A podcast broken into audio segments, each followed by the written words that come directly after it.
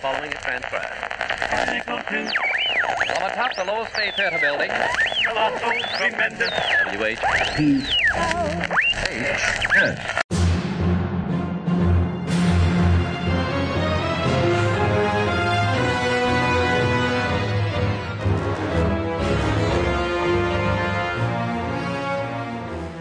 Tales of intrigue, adventure, and the mysterious occult that will stir your imagination and make your very blood run cold.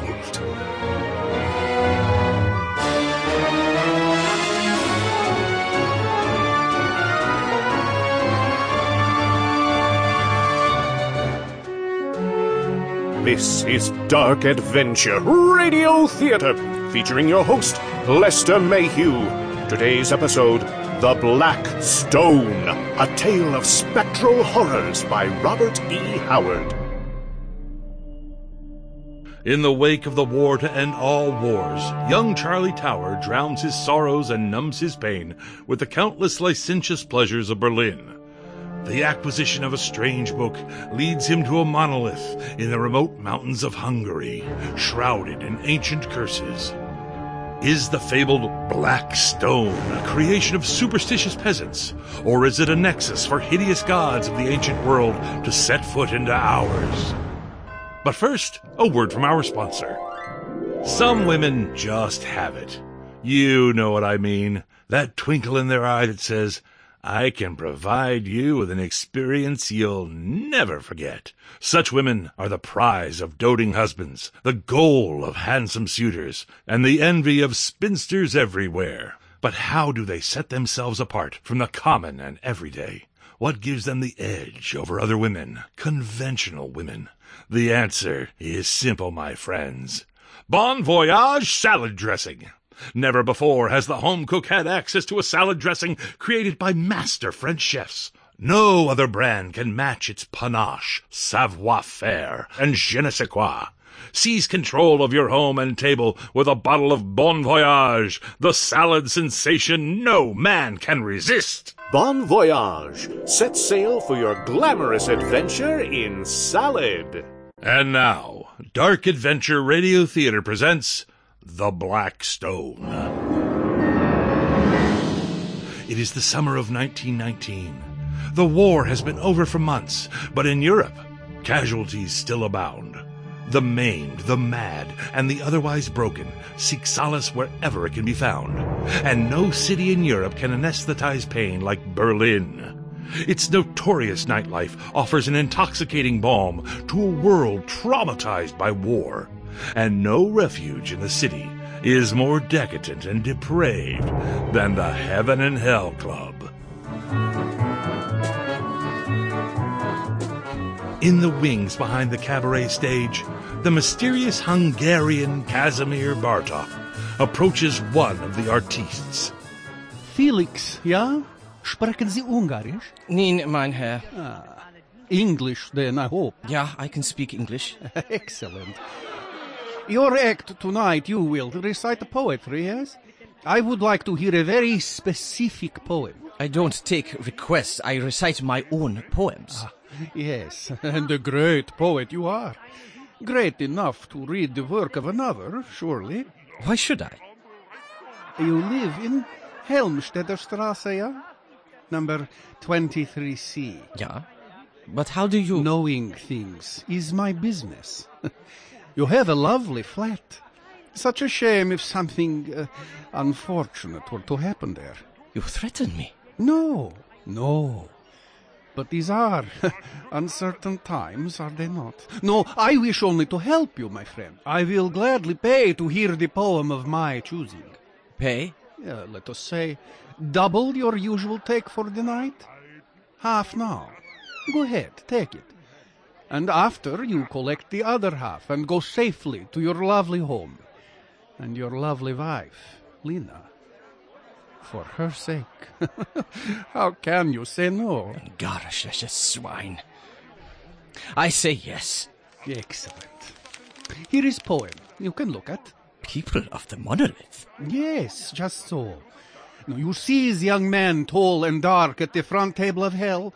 with my beautiful lady friend? Yeah, a professional friend. Yes. It is most important that he should hear this poem. Tonight he is your audience. He looks American. Who is he? No, he is nobody. Yet. But he has potential. His name is Tower. Charlie Tower. And who are you? Your benefactor. Go now and prepare. What is German good luck saying? Hals und Beinbruch? Break your leg and neck. Meine Damen und Herren, eine Runde Applaus for the imp of the pervert. Roll, Charlie, no? Yeah. It's all right, I guess. Yeah. Ah, you slapped one naked ass, you slapped them all. I could go for something fresher, Lulu. Something more, Who's Lulu? I'm Bushy. Yeah, well, she was last night. Oh, that's funny, Charlie. You should learn from the show. Yeah, right. Now, who's that girl on the violin? She's the most interesting thing on that stage. Oh, Marlena? Yes, she's wonderful. One day she'll be a star. I know it. She's quite a looker. Hey, call her over. I'll buy her a drink. Oh, she's too young for you. Hey, you, violin girl.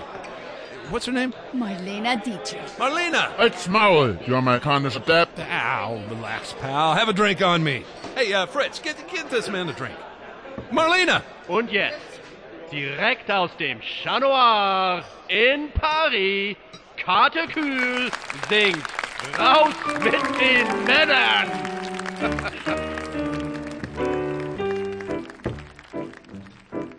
Es weht durch die ganze Historie ein Zug der Emanzipation. Vom Menschen bis zur Infusorie, überall will das Weib. You wanted to buy me a drink.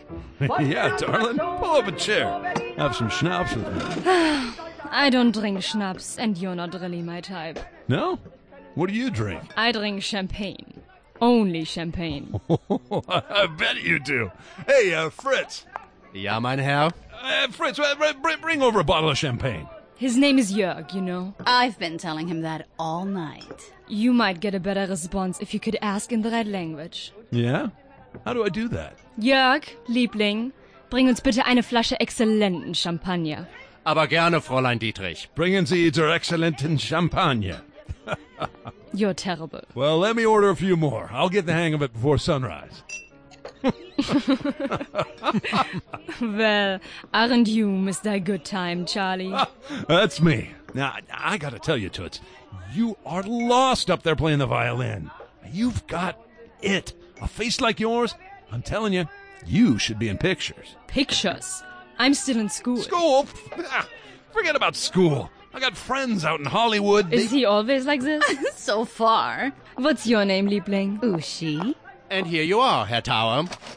Marlena? Ah!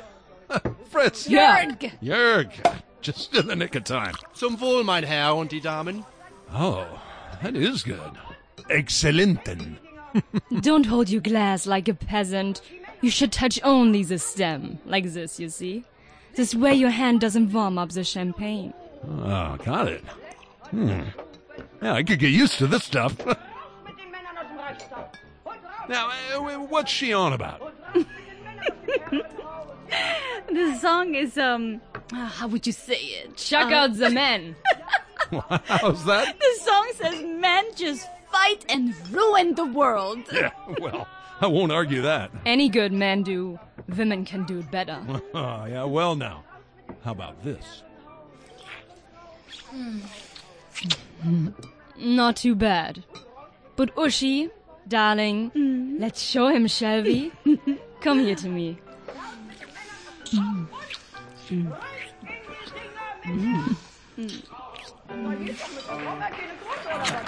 Yeah, I get it.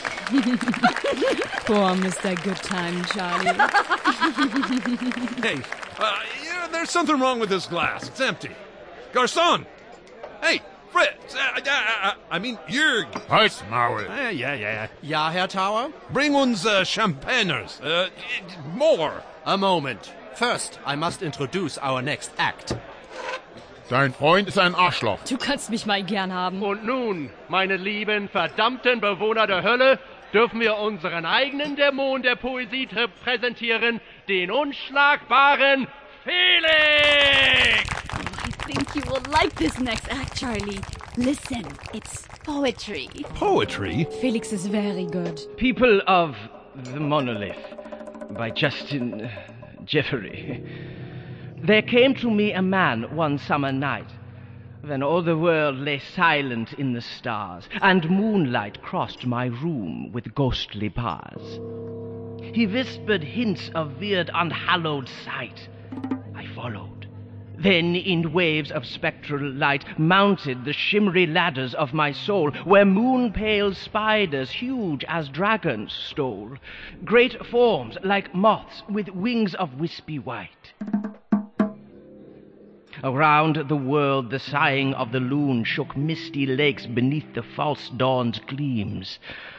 Rose-tinted shone the skyline's minaret. I rose in fear, and then with blood and sweat beat out the iron fabrics of my dreams, and shaped of them a web to snare the moon. Against this blood-red moon a tower stands, and everlasting silence haunts the place. It was not reared by any human hands, the silent symbol of a shadowy race. There, long ago, I stole through ancient night. My footsteps woke strange echoes through the hour. Strange specters walked with me through mazy light. I left my soul, a ghost, to haunt the tower. They say foul things of old times still lurk in dark, forgotten corners of the world. And gates still gape to loose on certain nights, shapes pent in hell. Danke sehr, I hope you enjoyed. Well, you were right, Marlena. That was creepy as hell. It was like he was talking right to me. And here we are in the Hell Club, and you are a tower, just like in the poem. Yeah, I get it. Good poem. And very unusual for him. Hey, nice poem, Felix. Yeah, danke. He went mad, you know. Who, this guy? No, the poet, Justin Jeffrey. Well, figures. Everybody else around here is crazy. He was an American, too. He died in a madhouse a few years. Hast du gesagt, ich wäre verrückt? What's that, pal? You call me crazy? No, just relax. Have another... You like poem? What? Yeah, as a matter of fact, I thought it was great. Then you are crazy. That is crazy poem. Hey! I didn't write it. Oh, here we go. You want to take a swing at me? Show me what you've got. Amerikanischer Idiot! Raus mit den Männern! Felix, pass auf! Ah, my leg! Es ist gebrochen! You broke it!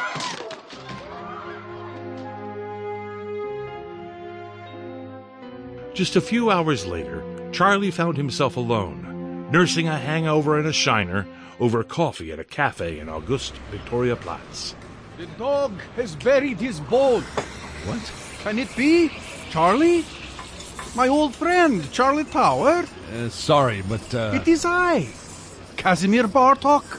You remember from... Istanbul. Sure. Yeah, how could I forget my favorite Hungarian spy? The dog has buried his bone. Yeah. You and your crazy codes from the war. I haven't heard those in a while. Here, have a seat. Such a surprise, you, here in Berlin of all places. I thought after what happened you'd hurry home to New York. I wasn't quite ready to head back stateside just yet. It is true, your father... Yeah, it's true. Old man kicked the bucket. I'm sorry. Very difficult, what with his business empire and all. I trust all such matters are in hand. Yeah, it's complicated. There's lawyers. Other people can handle it. I'm tired. Pardon my observing, my old friend, but you are not looking so, big-eyed and bushy-tailed. Yeah, more like black-eyed and draggle-tailed. I never realized champagne had such a kick. I I wound up the night trading punches with some crazy crowd at a club over a poem.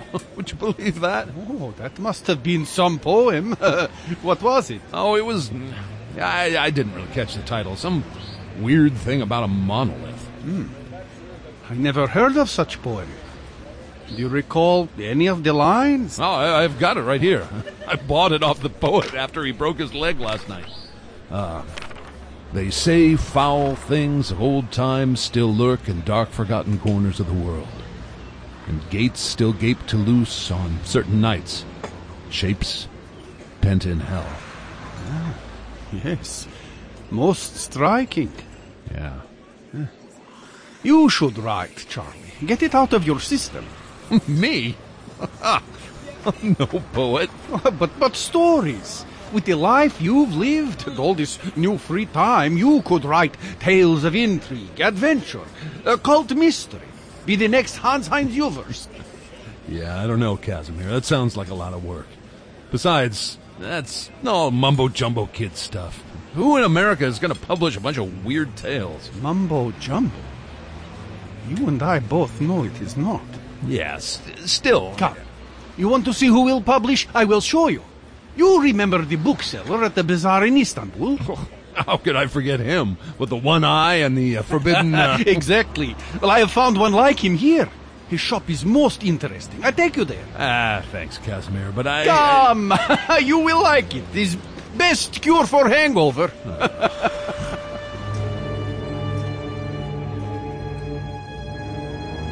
Kazimir led Charlie through the streets of the Kurfürstendamm to a small dark shop where cryptic books were packed onto shelves and stacked from floor to ceiling. Willkommen, Herr Bartók. The Freude wieder zu sehen. Herr Frenzel. Pleased to meet my American friend, Charlie. Guten Morgen, mein Herr. Yeah, hello. I wanted to show Charlie the latest issue of Der Orchideengarten. You have it, I trust? Oh, of course. It is here. Now, what's this now? The Garden of Orchids, a new magazine of the fantastical and macabre. It's publishing since January. Well, artwork certainly is fantastic. These are some big names. You see? Do look around. I have much to offer a man of taste. Many old and rare. Yeah, this place is pretty great. I had a professor back at Miskatonic. Oh, he would have loved... Say, what's that book? Back behind the counter. What? Which one? This? No. That one there. With the black one with the rusty hasps. Das schwarze Buch.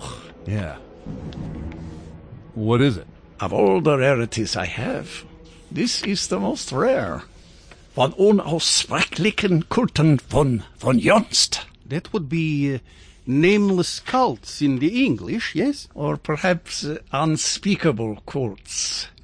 Many just call it The Black Book.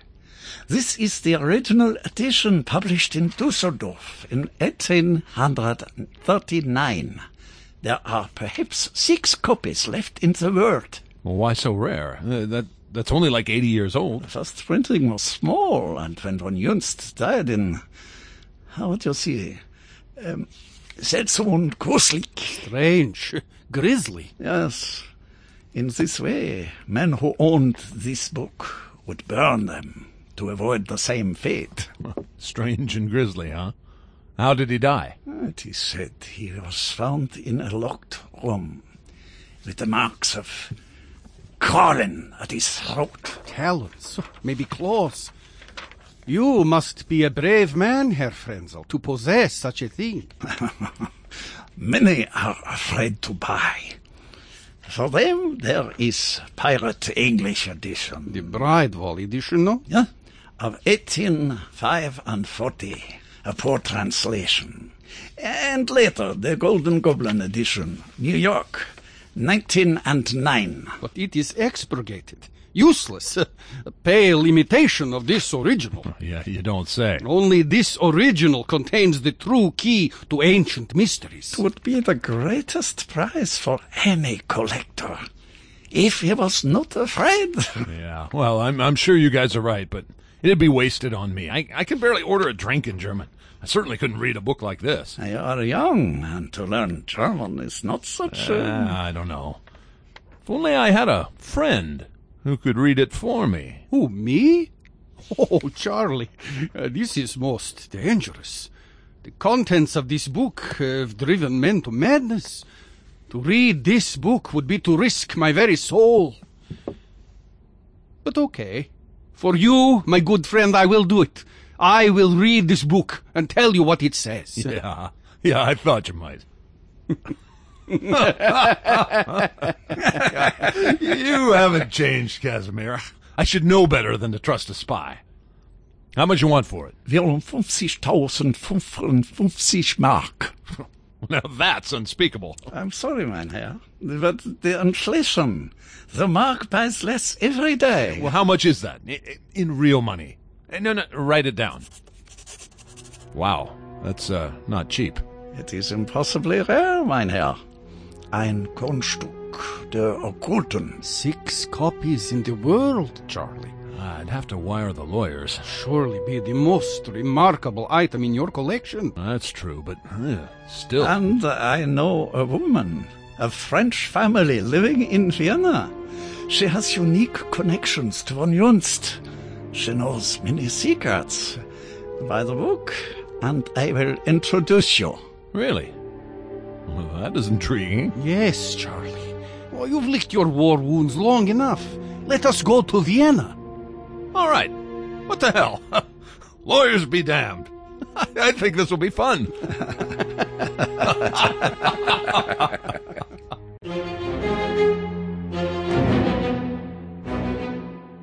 After a week of making arrangements, Charlie and Kazimir boarded a Prussian state railway train and traveled into Cisleithania to arrive in the capital of the newly formed Republic of German Austria. There, they made their way to a palatial Art Nouveau residence. Wow, nice joint. Yeah, the Schloss of the family de Nevers. You gonna ring the bell? Yes, I will ring it. Well? Charlie. Here, I'll do it. What's wrong with you? She is expecting us, right? Frenzel sent her a letter or something, didn't he? Not. Guten Abend. Sie wünschen? Hallo. Wir mochten Fräulein. So, wer ist da? Ja, warte an jemanden. No. Kazimir Bartók? Hello, Claudine. Do you remember the last time I saw you? How could I forget? Do you remember the last words I spoke?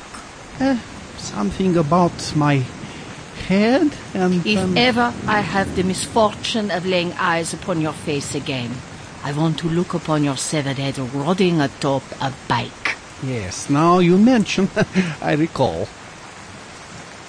Claudine, may I introduce my young friend, Charlie Tower, from America? How do you do? What do you want, Kazimir? Charlie has it, Claudine. That's Fräulein Ladeau to you. Has what? The book. Von Junzt. First edition. With you? Yes. Come in then. Out of the rain. Yes, you too. Yeah, I'm sorry. I feel like I'm stepping in on some unfinished... Oh, no. It's very finished.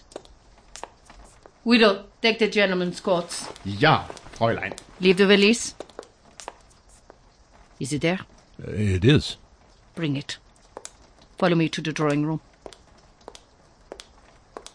You too. She led them through the massive mansion to a handsomely appointed drawing room. Be seated. Guido will bring you coffee. Well? Shall I? Oh, yes. Sure. This book is very hard to find. Yeah, so I'm told. So you are... Kazimir has not told you? You and your secrets, Kazimir. My great-uncle was Alexis Ladeau, the close personal friend and collaborator of Friedrich Wilhelm von Junzt. Really? His father was executed during the Reign of Terror. and he was born here in Vienna after his mother fled from the revolution in France. So, how did he come to meet von Junzt? Paris, in 1825. They both attended a lecture on Farfadet by Dutim. Sorry, but... Alexis Vincent Charles Berbiguier Duternu of Dutim, a French mystic who believed he was plagued by imps, goblins and the like. Von Junzt was conducting occult research and my uncle became enthralled by it. It was he who made von Juntz's work possible. How so? Von Junzt had isolated himself at his family estate in Miltenberg and was driving himself to distraction writing his book. Alexei visited him and persuaded him to let a doctor call upon him. If not for my uncle, von Junzt would certainly have gone mad before ever finishing. Alexei became his helpmeet, his lieutenant. They lived together for years. What secrets he must have known. Not perhaps the ones you imagine, Herr Bartók. Von Junzt never permitted my uncle to read the manuscript. What? Why not? To protect him. From what? From the very cult that von Junzt was exposing. Von Junzt one night cast the whole thing into the fire in despair, and it was Alexei who saved it from destruction. Von Junzt relented and continued the work, but became ever more cryptic and obscure. There is a rumor, Claudine. May I call you Claudine? You may not. I see. There is a rumor, Fräulein Ladeau, that when your uncle found the dead body of von Junzt, he found also the torn fragments of a new manuscript he had been working on. They say your uncle pieced these fragments together, read them, burned them, and then, forgive me, slit his own throat. That is not exactly what happened, Herr Bartók. So what did happen? Some fragments were destroyed, but most survived. Occult heirlooms of the Ladeau family. I have them in my possession. Istenem. Are they here in this house? Could we see them? Do you know, in all my life, I have never held a copy of the Black Book. Really? My uncle himself possessed no copy, and I have been reluctant to seek one out. And today it has walked into my home in the presence of Kazimir Bartók. Please, Claudine, Fräulein Ladeau, I implore you. I did not wish to speak of this, but my father... Enough! I don't really know the story with you two, but I'm sorry, because I'm sure Kazimir did something terrible. He's like that, but... If we can let you examine the von Junzt, perhaps you could let us examine your uncle's manuscripts. We all come out ahead. I should do favors for this man? Perhaps you could do the favor for me? I am not long for this world, Mr. Tower. This I will do for myself. Charlie and Kazimir spent several days with Fräulein Ladeau. The three of them working together to correlate the contents of the Black Book and von Juntz's final unpublished manuscript. Look here. Again he writes of the Black Stone in Hungary. But this is not the same Black Stone of the Muslims. In Mecca? Not at all. No, this is a, how would you say, obelisk. Well, in this book, Dossmann calls it a monolith. He says it was just a remnant of the Hunnish invasion, erected to commemorate the victory of Attila over the Goths. Poppy clocks, it is symbol of some order or being lost and forgotten centuries ago. Yes, von Junzt agrees, Kazimir. He says that to attribute the origin of this Black Stone to the Huns is like assuming that Wilhelm the Conqueror reared Stonehenge. It is vastly older than that. He says it is one of the keys to outer doors. Is most important. Oh, no, hold on, I have it here. Yeah, he says he couldn't make out the characters on the stone, but he was sure they're Mongoloid. Sounds like he saw it in person. Magyar folklore says that if a man sleeps near the monolith, he will have monstrous nightmares forever.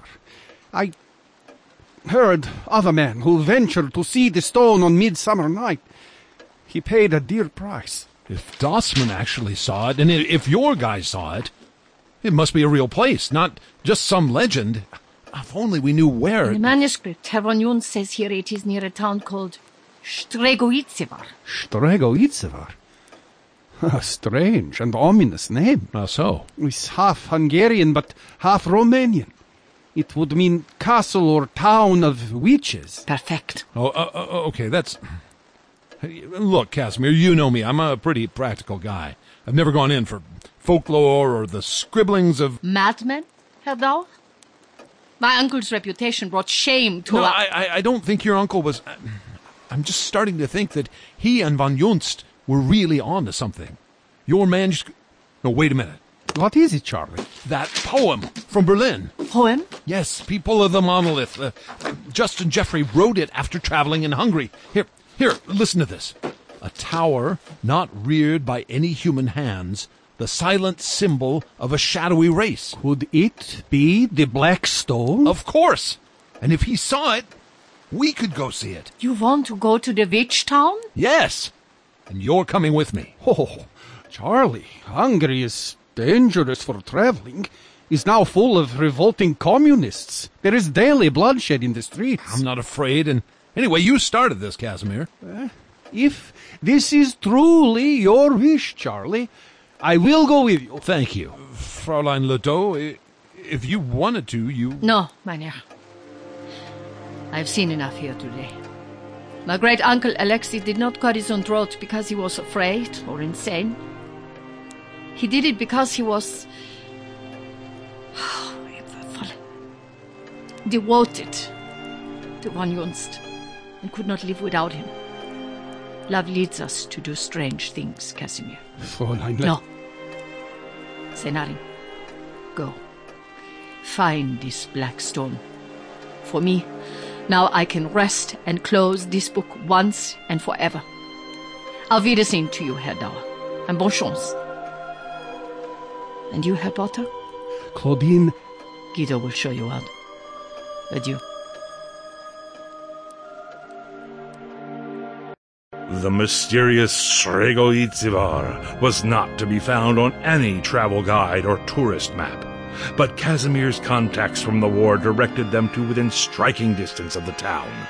He and Charlie boarded a rickety train heading east from Vienna. Oh, we are nearly at Timișoara. I'm glad we are making it before the sun has gone down. Why? They have a vampire problem? Don't be ridiculous. Timișoara. And that's still in Romania? Yes. Hungary. What's that? Hungary. It was Hungary. It is Romania now. It was Romania until last week. Now it is again Hungary. My map says it's in Serbia. No. Serbia. It has not been Serbia for months. Everything is changing, Charlie. After revolution last year, the new prime minister proclaimed the first Hungarian People's Republic and deposed the king. Wait, which king? Charles IV. In Hungarian, we call him Károly. And he was the king of Hungary? What? No. Well, he was king of Hungary, yes, but also was emperor of Austria, king of Croatia, and king of Bohemia. His uncle was Archduke Franz Ferdinand. You do know who that is, right? Yeah, the one whose assassination started the war. Who are you? Antanasia. Oh, hi. This is Kazimir. My name's Charlie. Yeah, of course it is. After Austria-Hungary lose war, your president will send this armed Hungarian army. Then all hell breaks loose. Romania invaded Transylvania, Banat, Krishna, and Maramuresh. And Bukovina. Yes. Then Slovaks invaded Felvidik, and the Serbs and the French, together, they invade Vojvodina. Wait, the Serbs... No, you are right. No more Serbia. Technically now Bosnia and Herzegovina... Croatia, Slavonia, Međimurje, Dalmatia, Slovenia, Shirmia, parts of Bach-Bodrog, Baranja, Torontol, and Temes counties are part of the new kingdom of Serbs, Croats, and Slovenes. Do not forget that Montenegro, Kosovo, and Vardar Macedonia joined Serbia last year. So it's a new country now? Yes. Like New Republic of Czechoslovakia. And all these places were in Hungary 2 years ago? Technically Austria-Hungary, but yes. But now, the communists come from the east. A new Hungarian government could fall any day. By the time we get there, everyone may speak Russian. Who can know? Holy hell. So, Antanasia, you know this place? Do you not listen? This place is not a place. It is between places. Anything can happen here. What happened to you? I see your arm's in the sling. I have lost my hand from bomb. They have sent me home. Who? The Liberation Front. We are fight the communist Soviet bastards. Like I told you, dangerous. I fought in the war. Oh, you want medal? Here everyone fought in war. Here the war is finally over, and what do we have? New war. Are you getting off in Timișoara? Timișoara. Oh, and where's that? Oh, idiot. What? It's the same place. Timișoara is the Romanian name. Now it's in Hungary. Hungarian name is Timișoara. He's here. I go. Charlie, here, give to me the book. You grab the bags. Come on, Kazimir. Looks like there's a border check. Papírt. Leon Sivash. Hartii. Varu. Papír, bitte. Micsoda? Amerikai? Utazás széli. Sorry, I don't... Hey, Kazimir, I could use a little help here. Kazimir! That's my friend. He speaks everything. You wait. Uram. Ismeri ezt az embert. Mi? Ő? Soha nem láttam még. Itt vannak a papírjaim. Mehet. Köszönöm. Zipnapot. Kazimir, where you... Just stop fooling around. You know me. Silence. Veselnie kelo kopitanie. Kazimir, where are you going? You can't leave me with... The cat is sleeping. What? Kazimir! No, I know him. He's my... Oh, wait, she knows me. The girl with the sling. We talked with her. Kis o sonje. Ismeri es susurat. Nem tudok semmit. Wait! You will come with me. Kazimir, you son of a... Charlie was taken to police headquarters, and after a long night in a cell... He was interrogated by Captain Kovac Sold. Charles Harrison Tower. Quite the international man of action. Citizen of the United States. Huh? Training in the French Foreign Legion. Served with British intelligence in the Dardanelles. Is that in Flanders?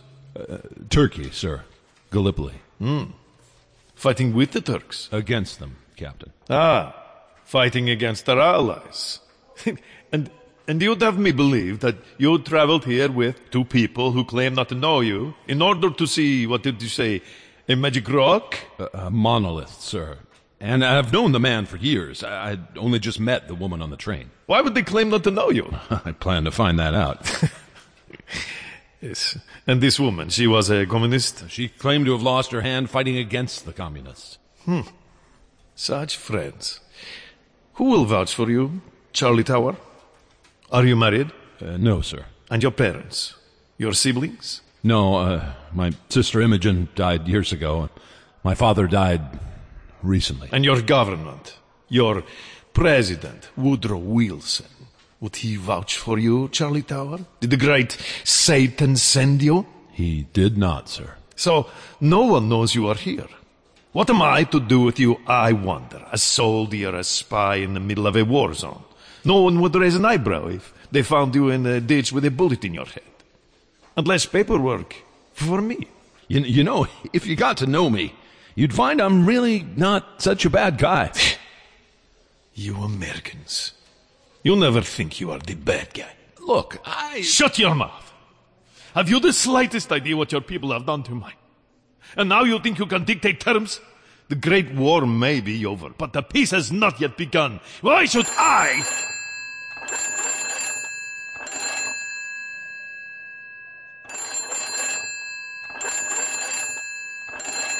are you gonna get that?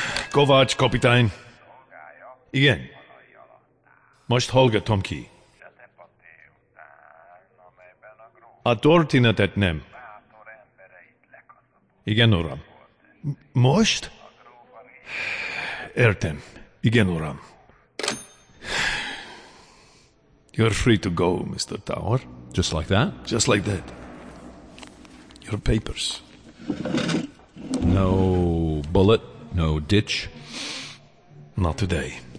Thank you, Captain. You know, Tower, if your story is true of your treacherous friends and your magical book and your Black Stone, I think you will find a prison cell or even that ditch might be preferable to what you are looking for.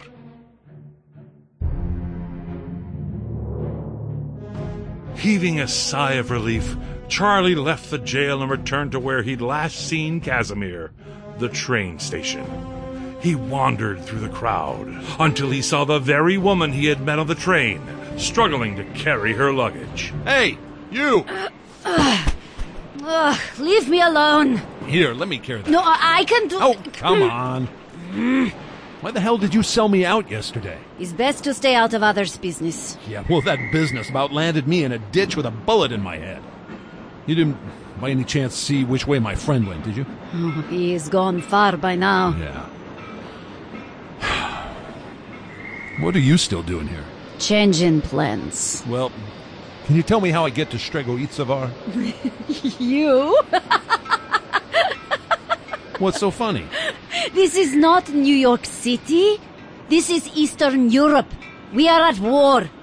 You don't know this place. You don't know language. You don't know anything.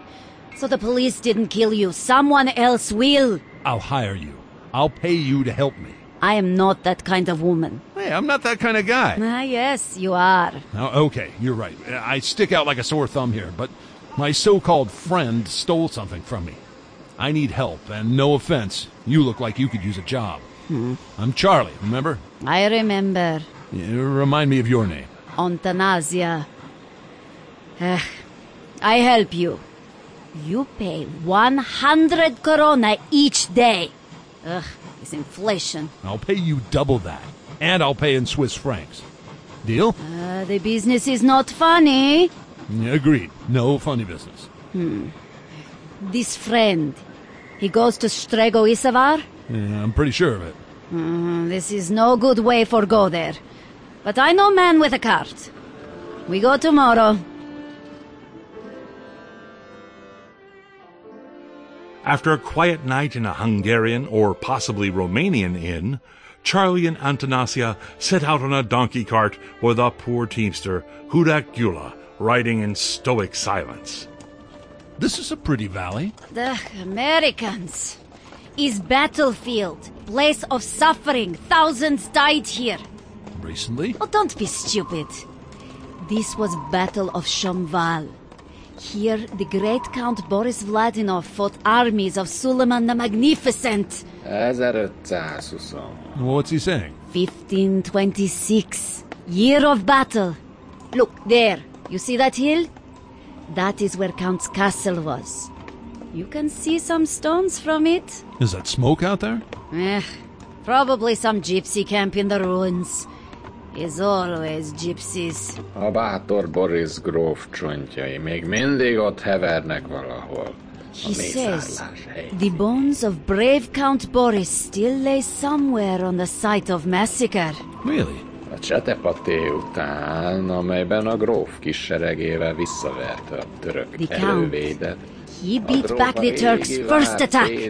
He stood by these castle walls and gave orders to the men. Egy szolgája hozott neki egy lakkozott dobozkát, amelyet a híres török írnok és történész. A soldier brought him a small box taken from the body of the famous historian Selim Bahadur, who died in fight. Gróf, elővett belőle egy pergamentekercset, de nem sokat olvasott. The count took out a roll of paper and began to read.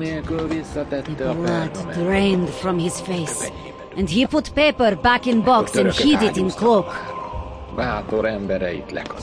Just then, Turkish cannons fired on the castle and the walls fell. His brave men were cut to pieces, and the bodies of the noblemen were not recovered.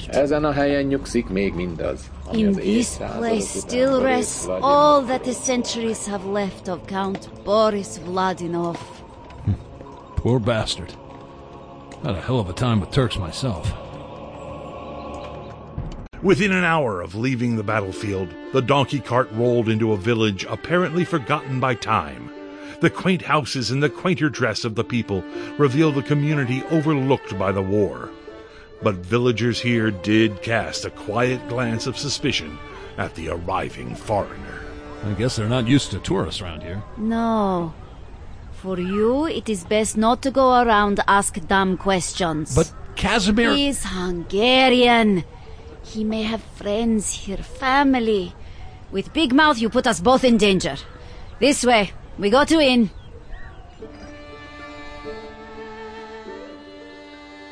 It didn't take long for Charlie and his guide to secure rooms and strike up a conversation with the innkeeper, a genial man named Farkas. Almost. Say like me. Hoz palinkat. Hoz palinkat. He's close. We drink. Egis segere. Egis... Ah, cheers. And what brings you to our village? I will... He is for looking at local sites. Ah. Another American came here. It must be 10 years now. He stayed a few days in the village. Odd young fellow. Queer acting. Mumbled to himself. A poet, I think. I think I know who you mean. And he was a poet. Ah, you know this poet, man? Well, no. His name was Justin Jeffrey. He wrote a poem about a bit of scenery near this village. Indeed? Then, since all great poets are strange in their days, he must have achieved great fame, for it was very strange. Well, what fame he has came after his death. Dead? So young. Yeah, he died, screaming, in a madhouse 5 years ago. Too bad. Poor lad. He looked too long at the Black Stone. Hmm? Oh, Black Stone is nearer this place. Nearer than decent folks might wish. Come. Look, there on the mountainside. Beyond where you see the cliff is the Cursed Stone. Oh, that our poor village has such a burden. Once, men tried to destroy the thing. But all who tried came to an evil end. So now, the people just shun it. What is there so evil about it? It is a demon-haunted thing. Tell us more.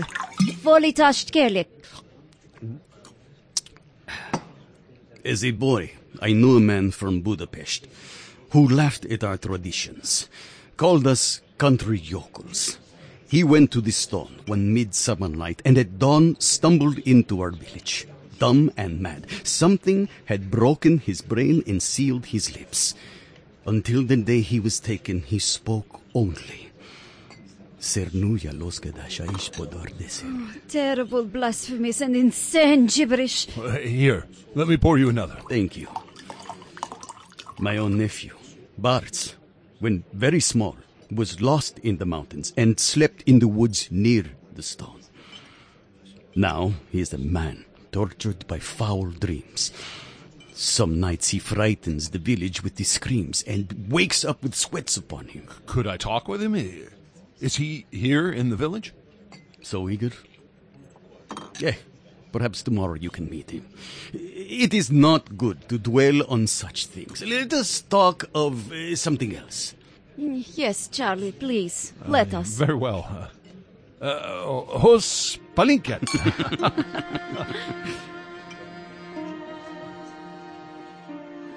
The next day, the two met the innkeeper's nephew as he took a break from the field he was working.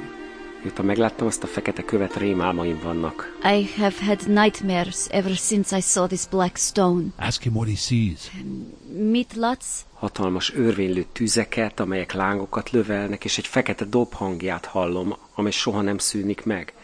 És egykor a kő nem a hegyoldalban volt, hanem mint tornyegy. Great whirling fire, shooting flames, and the sound of a black drum that never stops.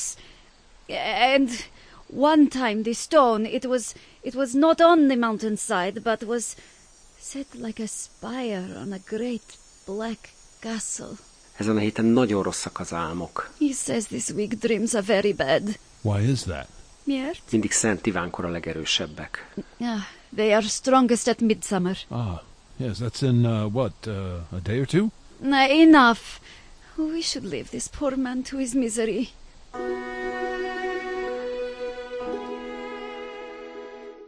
They returned to the village, and there met with Ugor, the village's sole schoolteacher.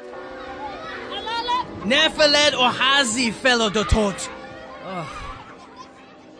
Ah, come, you sit in chair, American man. You maimed woman sit on old stool. Now, you wish to know of the Black Stone. It would seem to be connected to this village, and they say you know the history of the village better than... The people of Stregoicavar are not descended from the people who lived in these lands. They're not? When Suleiman brought the Muslims here, they left no human being alive in village. Entire region, everyone is slain. Moorish bastards! No, not so. The dead people, those from the before times, they were not good people. Turks, they see bad people, and so they kill them all. The people here now, they have come from the lower valleys in over hundreds of years after the Turks leave these lands. Settlers, you'd say. What was wrong with the original people? Too much with themselves. Over many, many years, these people make families, with selves. Inbreeding. Degenerate pigs. Yes, filthy pig people. These were pagan people. They would make attacks on Christian people in valleys below and steal girls and children to give to their old dark gods. They are witches. Ah, hence the name Stregoicavar. But this was not always the name. This is new name from new people. It is said old bad people called the village Huftan. That's weird. I have not heard this. It is not a Hungarian name. Such is my point. These people, they lived here thousands of years before Magyars and Slavs and good peoples came. So, the bad people, they're the ones who raised the Black Stone? No. It is said the stone is so ancient it was there before bad witch people came. For them, it was like altar where they would kill the children stolen from the valleys. Sacrifices. It is so. It is said Huftan people called through their strange god with wild rituals of killing. Monsters! Monsters indeed. But these old stories, I do not believe it. Terrible things may have happened there, things one must not speak of, but time devours all. Now this stone is but a link to a past long dead. Yeah, sure. But someone who did believe it might find the stone irresistible. Midsummer's Day arrived, and Charlie shared his suspicions with Antanasia. You are thinking this friend, Kazimir. He will be there with your book. If I know him as well as I think I do, he'll be there. And if you are wrong... Well, I guess I'll see this Black Stone for myself and look for him elsewhere, but you don't have to come with me. You think I'm afraid? Not at all. You're a very brave and... Because I have no hand? I have no use? I am not afraid. I have charged enemy guns. I have go where men dare not. Fear is for the weak. I have no doubt about your courage or your ability, Antanasia. I've never known a woman like you. But I can do this alone. I am not so sure. You're my translator. I don't expect there will be anything to translate. I'll look for Kazimir and get my book back. I won't be fighting a war up there. War is one kind of evil, Charlie. But this evil... it is something else.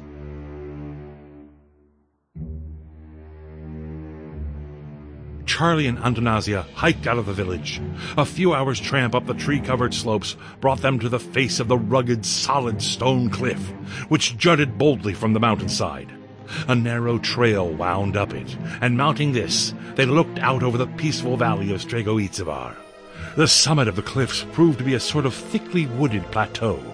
They made their way through the dense growth for a short distance and came into a wide glade. In the center of the glade, a shining black monolith reached skyward from the earth. There, your Black Stone. It's tall, but narrower than I expected. What do you think?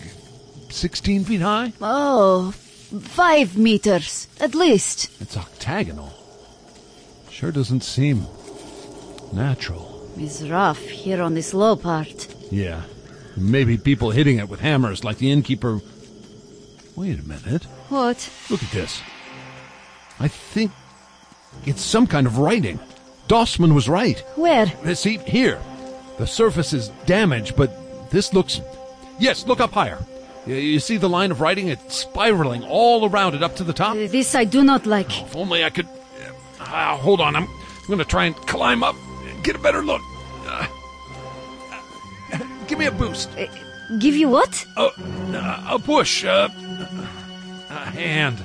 Ha, ha, ha. No, just put your shoulder into... Okay. That's good. Now you can see? What does it say?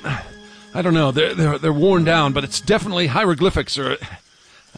In my archaeology class in college, I saw pictures of a carved rock in Yucatan, but... What is Yucatan? It's in Mexico. Oh, boy, I wish Professor Ward could see this. It's very... All right, look out below. I'm coming down. Is okay? Yeah. The sun's going down. It was a trick of the twilight, but higher up, the stone's kind of translucent. You can almost see into it. No. It's not good. Come, we should hide if your friend has come. As darkness descended on the glade, Charlie and Antanasia took cover and waited. As midnight approached, their patience was rewarded. Quiet. Someone's coming. What the blue oath? Lid the Jaliden. What he's saying? I don't know, but he's reading it from my book. I knew it. Kazimir emerged from the trees and approached the Black Stone. His eyes were wide and fixed upon the monolith. He carried the ancient tome open in his hands and mumbled some formula from its pages. Charlie's every muscle tensed as he prepared to leap out and confront his old friend. I am going to beat ever-loving... Wait! There's something else here. I feel it. A chill came over Charlie as he looked out at the monolith and saw that the moonlit glade was no longer deserted. Look, there are people. Maybe the villagers have some right to welcome the summer. No, not people. They are like ghosts. What is going on here? Shh! They speak. These apparitions were unlike the villagers. Short, squat, and primal. Both men and women were draped sensuously in the hides of wild beasts. They undulated to the piping. What is this? Witch people! They're spirits! The celebrants threw their arms upward in a gesture of horrid supplication, their eyes fixed on the top of the monolith. Casimir, he's out there with them. What's he?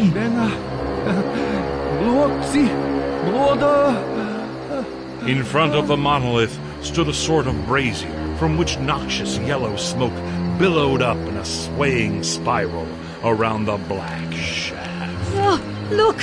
By fire! Antanasia pointed to two figures by the side of a ghostly fire. A young girl, stark naked and bound hand and foot, and an infant, apparently only a few months old. On the other side of the brazier squatted a hideous old hag with a queer sort of black drum on her lap. Masani! Masani! The rhythm of the swaying bodies grew faster, and into the space between the people and the monolith sprang a naked young woman, her eyes blazing, her long black hair flying loose. Spinning dizzily on her toes, she whirled across the open space and fell before the stone, and lay motionless. The next instant, a fantastic figure followed her, a man from whose waist hung a goat skin, and whose features were entirely hidden by a sort of mask of a huge wolf's head, a monstrous nightmare of elements, both human and bestial. In his hand he held a bunch of long birch switches. The moonlight glinted on a chain of heavy gold around his neck, and Charlie thought he saw a strange pendant hanging from it. The worshippers tossed their arms violently as this grotesque creature loped across the open space with many a fantastic leap. He came to the woman who lay before the monolith.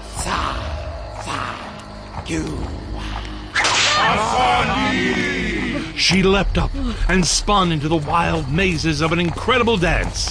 And her tormentor danced with her, keeping the wild rhythm, matching her every whirl and bound, while incessantly raining cruel blows on her naked body. And at every blow, he shouted a single word, over and over, and all the people shouted it back, over and over, with slobbering ecstasy.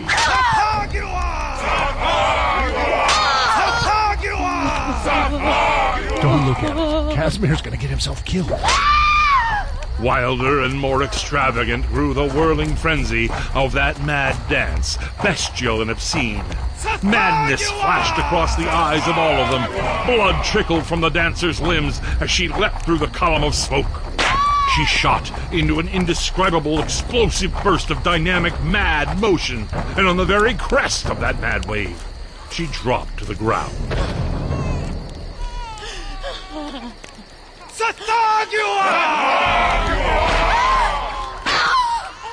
The lashing resumed, and she began to wriggle toward the monolith on her belly.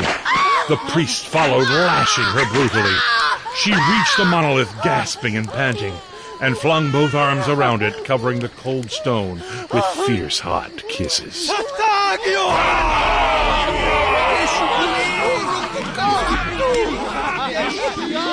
The priest bounded high in the air, flinging away the bloodied switches, then swept up the infant with a long arm and, oh my God, swung the child into the monolith.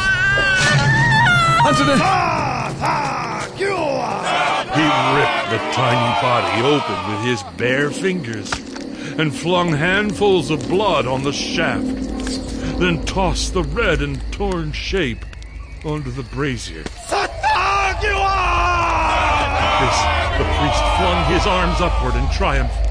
A huge, monstrous toad-like thing now squatted on the top of the monolith. Seeing it, the worshippers, howling and foaming at the mouths, turned on each other with tooth and nail, rending one another's garments and flesh in a blind frenzy.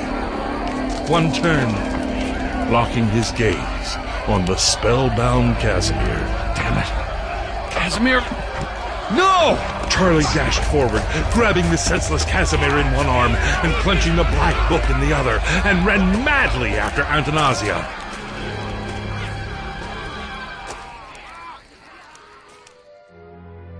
Charlie and Kazimir stumbled their way back to the inn in the village. At sunrise, Charlie found the shaken Antanasia was packing a valise. You and your friend are crazy men! Antanasia, look, I didn't know. No, I will back to the front lines. You don't have to do that. Better to face communist bullets than your books and black stones. Antanasia. Better to lose other hands than to lose mind. Lose soul. What can I... Give to me the money you are owing. Sure, of course. 600 corona and Swiss francs is what, 70... Make it 100. Absolutely. No, here, take it. All of it. I'm sorry. No money is worth this. Goodbye, Charlie Tower. Atol Tartok. A pokol ban fogzegni. Let her go, Charlie. Oh, well, if it isn't my old friend. Charlie, What was that last thing she said to me? You don't really want to know. But I think she will miss you. I should beat the hell out of you. You saved me. Yeah, and I very nearly didn't. It was all your scheme. They get me to buy that damn book just so you could steal it at the very first chance you got. Left me to rot in jail. I took books so police would not take it. It would have been lost forever. I gave you a clue at train station. What? Charlie, have you forgotten all our wartime codes? The cat is sleeping. It means I will send help. Are you kidding me? I came to rescue. Who do you think was on other end of telephone call that got you released from jail? Not you. My cousin Gergo is commissar in Red Guard. You son of a... You've been pulling the strings from the beginning. Why? Why did you put me through all this? I saw what you did at Istanbul. I knew you are the only one who could help me. I needed the black book. I could never buy this book myself. Yes, I paid at cabaret for you to hear poem, to pique your interest. Yes, I took you to Frenzel so you would see that book. You tricked me. Oh, you knew. You wanted that book. Maybe as much as I. Why that book? What do you need it for? I thought with the book here, I could change the vision at the monolith to learn. But it does not matter. I was wrong. For that, I am sorry. I am sorry for the girl. But, Charlie, I had good reason. I don't believe you. Believe? What the hell did we see up there? I saw specters of the past. I saw the lust, abysmal greed, cruelty, and monstrous evil that has stalked the sons of men since they crawled out of caves. I saw the unholy things and vile secrets that sleep in cities under the sea and that hide from the light of day. What did you see? Yeah, pretty much the same. I had another reason for needing the Black Book. Oh, yeah? I needed book to confirm details of old legend of Count Boris Vladinov. Vladinov? You have heard this name? Yeah, some old guy was telling us on the way here, by the battlefield. Yes. I needed to know exactly his final resting place. I needed to recover something he carried to his death. Was it some kind of scroll? Yes. The final testament of Selim Bahadur. I've heard that name, too. He was the scribe to Suleiman the Great. It is my belief the Turks witnessed the horrors of Stregoicavar. This is what Bahadur wrote, what Vladinov intercepted. He saw what we saw, but not as visions only, in the flesh. No. I don't believe it, Kazimir. Since I left you at train station, I have been consulting the book and searching the battlefield of Schomvaal. Oh, for the love of... It was your camp out in the ruins. Charlie, I found his remains. Did you? Look, my friend. Kazimir pulled from his coat pocket some crushed fragments of wood, bearing the traces of ancient lacquer. Charlie could just detect the remains of elaborate oriental designs carved into the surface. No. This can't be. I mean, what are the chances? There are no chances, Charlie. This is... Kismet. Funny to hear you use a Turkish word. Open it. Papers.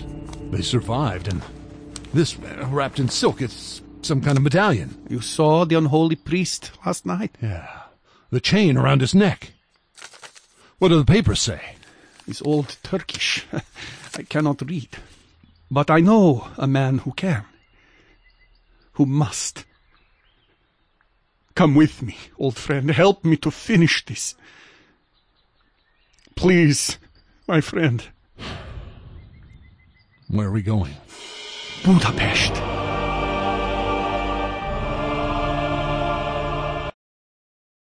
Traveling with their precious relics, Charlie and Kazimir made their way back to Timișoara and took a train to Budapest. Kazimir led his friend to the Laputnitzer district, where they passed through the gates of an enormous building with stained glass windows. Impressive place. What is it? It's National Institute of Psychiatry and Neurology, built in 1868. Glorious, no? Are we going to see a doctor? I'm pretty sure you're crazy. Of course, we will absolutely see doctor. Inside the cavernous foyer, Kazimir was greeted by a white-coated physician, Dr. Egon Brunswick. Artokur! Orolok, Oguirada Lokosonk. Dr. Brunswick, may I introduce my American friend, Charlie Tower? Ah, welcome, Mr. Tower. How do you do? How's he doing? He's as well as can be expected.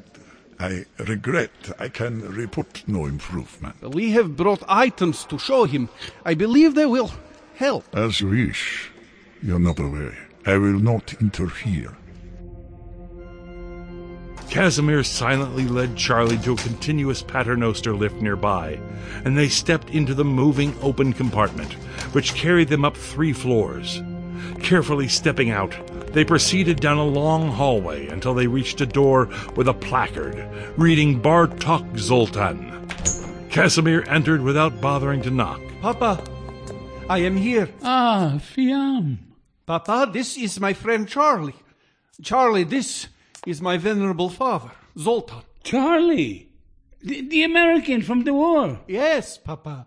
It is he. I feel joy to meet you. Yeah, it's an honor to meet you, sir. Come in. Sit down. Why didn't you tell me? I know your father was, how to say... Yeah.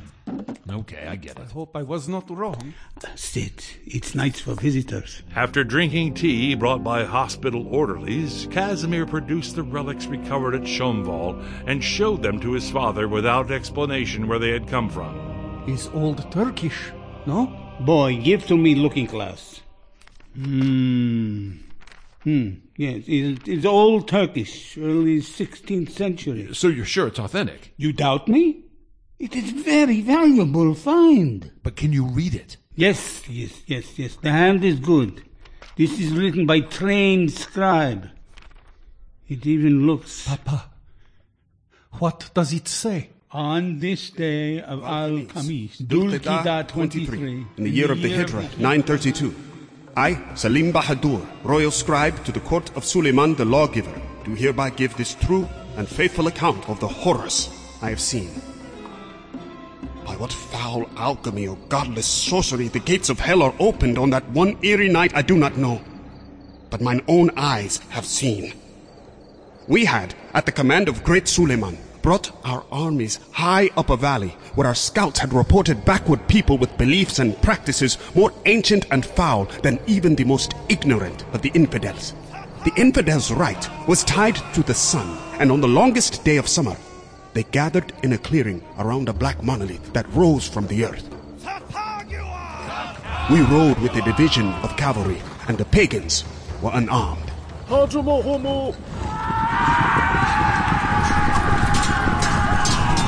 As we rode into the clearing, my eyes beheld a thing fleeting to my sight. Some kind of creature perched upon the top of the stone. The infidels broke and ran for the forest, and the men cut them down like wheat. They ran to a cavern high in the hills. The survivors fought alongside the hellish creature. The demon was a monstrous, bloated, wallowing, toad-like being from whose mouth a great and twisting tongue lashed out at our soldiers. We slew it with flame, steel, and incantations that were old when Arabia was young. Weep to recall its death shriek, for it shook the land. And as the thing perished, the remainder of the infidels also perished in a manner so foul and unclean that I dare not write it here. Likewise, I must not write the blasphemies that torture wrung from the lips of surviving worshippers.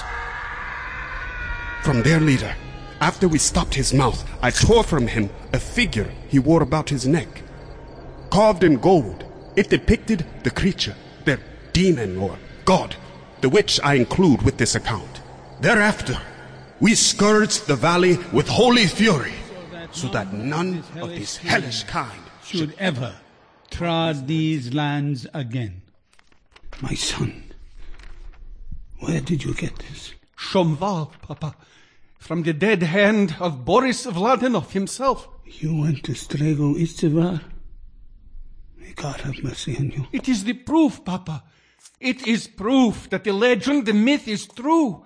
Look at this talisman of gold. You are not mad, my venerable father. You were right. All along, you were right. They will see this now. Your father was in Stregoicavar? He saw what we saw? The innkeeper, he sent a man from Budapest that laughed at the legend and then went mad when he spent Midsummer Night at the Black Stone. My father was once a most respected professor of history at the city's greatest university. He heard of the myths and went to Stregoicavar. When they brought him home, he had been struck dumb. They said he had imagined it and was soft in the head. He has been here ever since. He did not have what we had, Charlie. He did not have proof. This, my son, is more than proof. A myth is not just a story of the past. It can take us back into the ancient time itself if we have a key. This is the key. A key? The key to the outer doors. My God, the world is full of monstrosities, and those who would open those doors and give themselves and the rest of the world over to such horrors. These doors must be kept closed, Charlotte. You understand me, my son. I thank you. Friend Charlie, I thank you as well. I was right. Maybe they will not see it, but you do. I'm tired. I must rest. Perhaps now the nightmares end. Kazimir, I'll let you tend to your father. I'm going to go back to the hotel and send a telegram to my old archaeology professor. Thanks for letting me... No, Charlie, I must thank you. Here, the talisman. Keep it safe. The black book, it also is a key. Be careful. Yeah. Go home, Charlie Tower. Go and write the story of our adventure. But please, leave my father out of it. Sure. It's better if you leave me out of it too.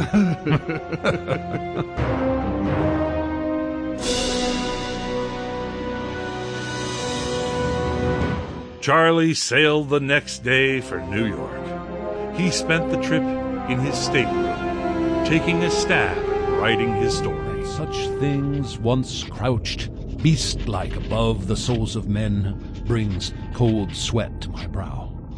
I fear to peer again into the leaves of von Juntz's abomination. For now I understand his repeated phrase of keys.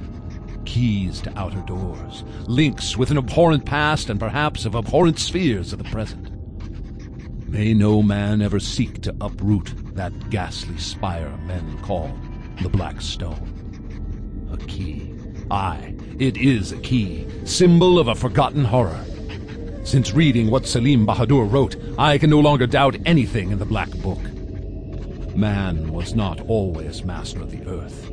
If such a monstrous entity as the master of the monolith somehow survived its own unspeakably distant epoch so long, what nameless shapes may even now lurk in the dark places of the world? You've been listening to The Black Stone, brought to you by our sponsor, Bon Voyage Salad Dressing. I'm Lester Mayhew. Until next week, this is Dark Adventure Radio Theater reminding you to never go anywhere alone. If it looks bad, don't look. And save the last bullet for yourself. The Black Stone was adapted for radio and produced by Sean Branney and Andrew Lehman, based on the story by Robert E. Howard and produced by arrangement with Robert E. Howard Properties, LLC. Original music by Troy Sterling-Nice. The Dark Adventure Ensemble featured Amir Abdullah, Yeni Alvarez, Rick Bataya, Sean Branney, Casey Camp, Ken Clement, Dan Conroy, Mike Gallagher, Larissa Gallagher, Andrew Lehman, Barry Lynch, Sablux Parag, Kevin Stidham, Laszlo Segedi, Josh Temke, Guido Werner, Julie Weissenberg, Eddie Will, and Time Winters. Tune in next week for The Baboon Catacombs of Hermopolis, a Nate Ward adventure. Dark Adventure Radio Theater is a production of the HPLHS Broadcasting Group, a subsidiary of HPLHS Incorporated, copyright 1931, +91.